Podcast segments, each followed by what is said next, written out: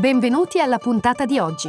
Questo è The Big Fat Voice, il podcast dove psicologia, musica e teatro si incontrano e si intrecciano, ideato e condotto da Massimiliano Becco Gagliardo. Per maggiori informazioni e per contattare e fissare un appuntamento con Massimiliano, puoi mandare un'email all'indirizzo thebigfatvoice-gmail.com e puoi visitare il sito www.thebigfatvoice.com. Buon ascolto!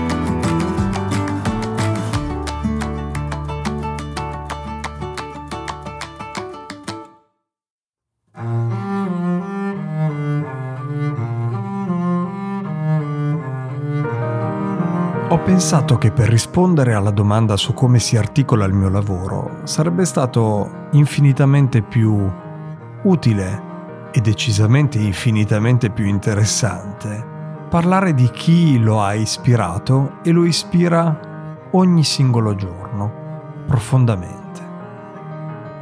Carl Ramson Rogers è stato uno psicologo statunitense, fondatore della terapia non direttiva è noto per i suoi studi sul counseling e la psicoterapia all'interno della corrente umanistica della psicologia. La terapia non direttiva o terapia centrata sul cliente, formulata da Carl Rogers, è una forma di psicoterapia che si basa su una teoria della personalità, la psicologia umanistica appunto, secondo la quale l'individuo tende all'autorealizzazione e struttura il proprio sé ricercando un accordo tra la valutazione e accettazione dei valori suggerita dall'esterno e quelli conformi alla richiesta di autorealizzazione. Secondo tale approccio, l'accettazione di comportamenti impropri, ovvero incongruenti col sistema di valori rivolti all'autorealizzazione del soggetto, sarebbe causa del disagio che motiva il ricorso alla terapia, la quale ha lo scopo di rivitalizzare le naturali capacità di autoregolazione del cliente. La prima attestazione dell'uso del termine counseling per indicare un'attività rivolta a problemi sociali o psicologici risale al 1908 da parte di Frank Parsons.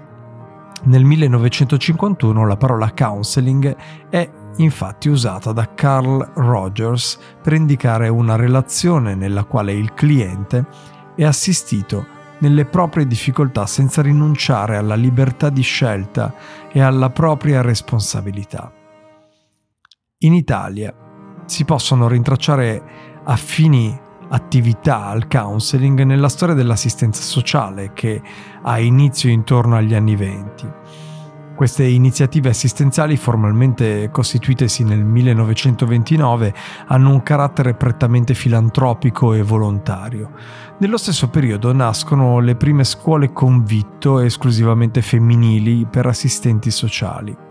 A partire dagli anni 50 iniziano a svilupparsi scuole aperte anche a diplomati di sesso maschile. Intorno agli anni 70 alcune scuole di formazione in psicoterapia iniziano a formare figure professionali orientate alla relazione e centrate sull'individuo, pur tuttavia non avendo ancora una definizione di competenza.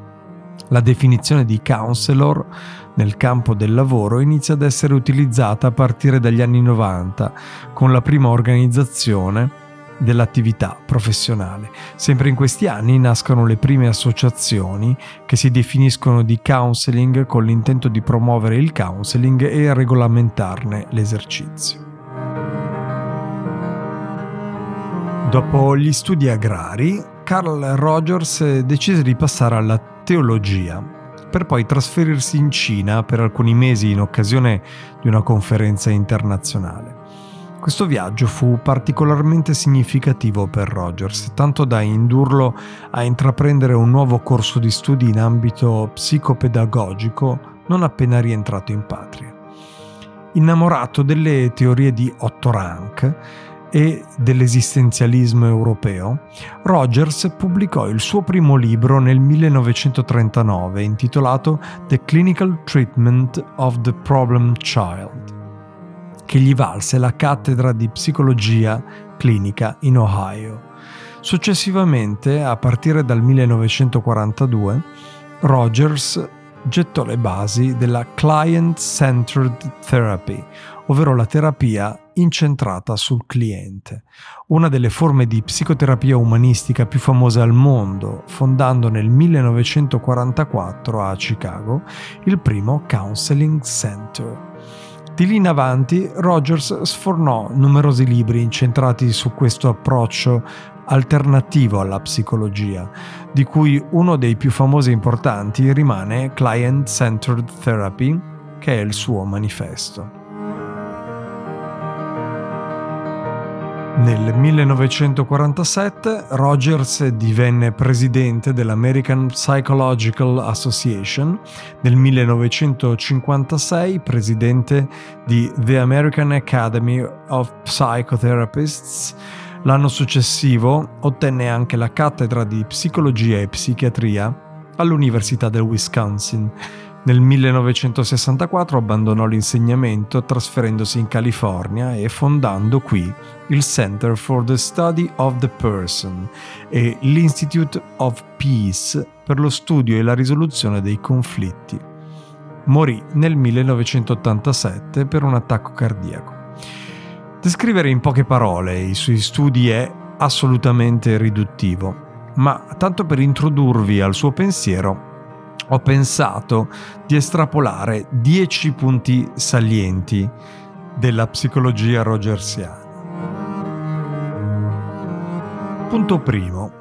Secondo Carl Rogers, ogni persona tende alla cosiddetta realizzazione di sé ovvero è spinta interiormente a crescere e ad adattarsi alla propria natura autentica. Questa spinta naturale viene però ostacolata dall'ansia, dalla paura e da altri blocchi che determinano la comparsa di problemi psicologici. Essi quindi derivano dall'incapacità della persona di essere ciò che è, spesso a causa di sentimenti, pensieri e idee assorbiti dall'esterno, in antitesi con la propria essenza. Attraverso la terapia, lo psicologo aiuta la persona a ricontattare se stessa, accettandosi.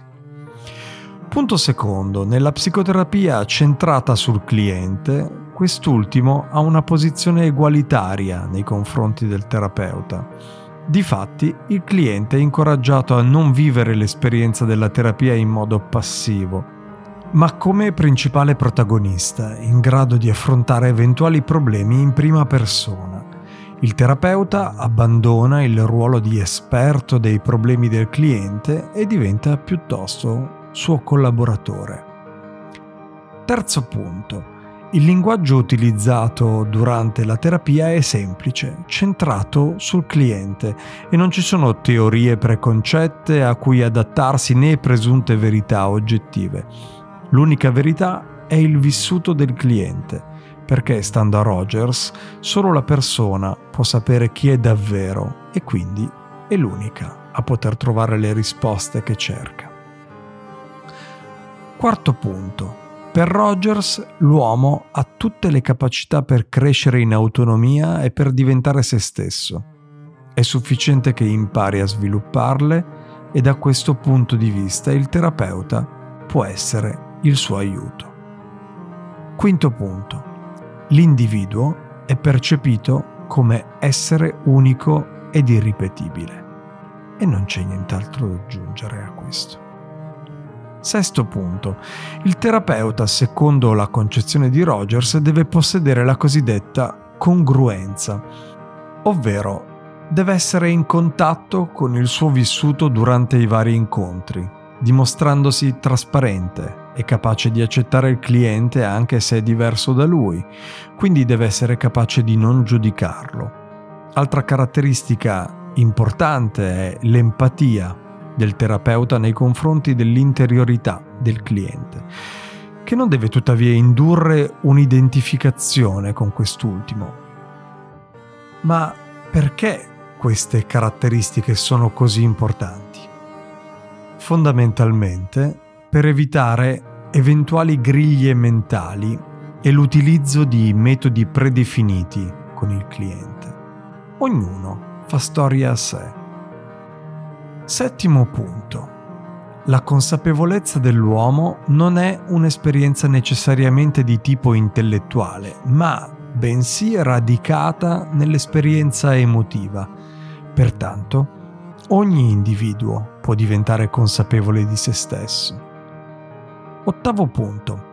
Proiettarsi nel futuro per Rogers è più importante che registrare il passato e in tal senso la sua psicologia risulta rivoluzionaria, perché rimanere ingabbiati nel passato evitando di vivere l'esperienza come processo attivo rischia di bloccare la persona e il suo sviluppo. Nono punto. Secondo Rogers, il comportamento di un individuo non dipende in modo meccanicistico da fattori biologici o sociali, e questo perché la vita psichica ha un carattere interattivo e totalmente dinamico. Decimo punto. Le persone durante l'infanzia tendono a sviluppare naturalmente le proprie potenzialità, ma a volte per sentirsi apprezzate ed amate, soprattutto da genitori e insegnanti, possono deviare da questo sviluppo. Questo accade quando i bambini vengono sottoposti a ricatti, come sei cattivo se ti comporti in quel modo, oppure ti amo solo se fai così, non ti voglio bene se ti comporti in quel modo e via dicendo. Parole che inducono a non sviluppare un buon concetto di sé, creando problemi e contraddizioni nella percezione di se stessi negli anni a venire e incoraggiando lo sviluppo di meccanismi di autodifesa. Il terapeuta, secondo Rogers, deve creare con il cliente il clima giusto per aiutarlo ad abbandonare gli atteggiamenti di difesa, incoraggiandolo ad esprimere i propri sentimenti veri, sia positivi che negativi. Ma ora, per concludere il nostro incontro di oggi, ascoltiamo direttamente dalle parole di Rogers e direttamente dalla sua voce in questa intervista della fine degli anni 70, ciò che lo ha ispirato dall'inizio della sua attività.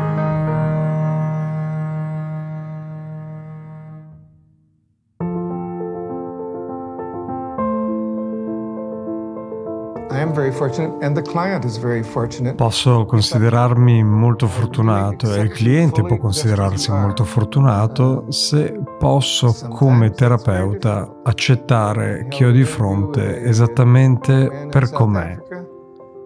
Talvolta questo processo è estremamente difficile. Una volta ho avuto come cliente un ragazzo di cui non sapevo assolutamente nulla e eh, si è rivelato essere un ufficiale dell'esercito sudafricano.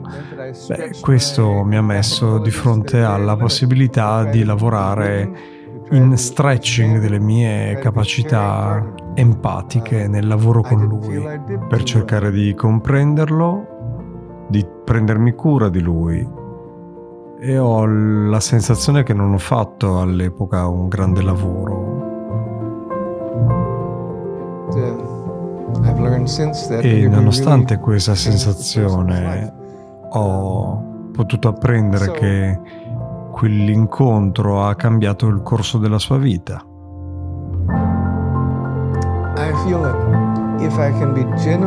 Penso che se uh, posso essere fondamentalmente comprensivo, ascoltando non solo il significato delle parole, ma il significato profondo che nascosto dietro le parole del racconto. Questo è di aiuto a chi ho di fronte, cercando di comprendere la persona che è nascosta dietro ognuno di noi. Se veramente mi prendo cura di questa persona in un modo totalmente incondizionato. Questo è estremamente d'aiuto. Se posso essere genuinamente me stesso in quel rapporto, non un uh, professionista, non uno psicoterapeuta quotato, ma semplicemente, genuinamente, sinceramente e empaticamente me stesso. Questo è estremamente d'aiuto. Tutti questi elementi sono possibili e quando accadono insieme creano un setting di lavoro molto potente in cui il cambiamento, la crescita e il disvelamento delle potenzialità del cliente diventa assolutamente possibile.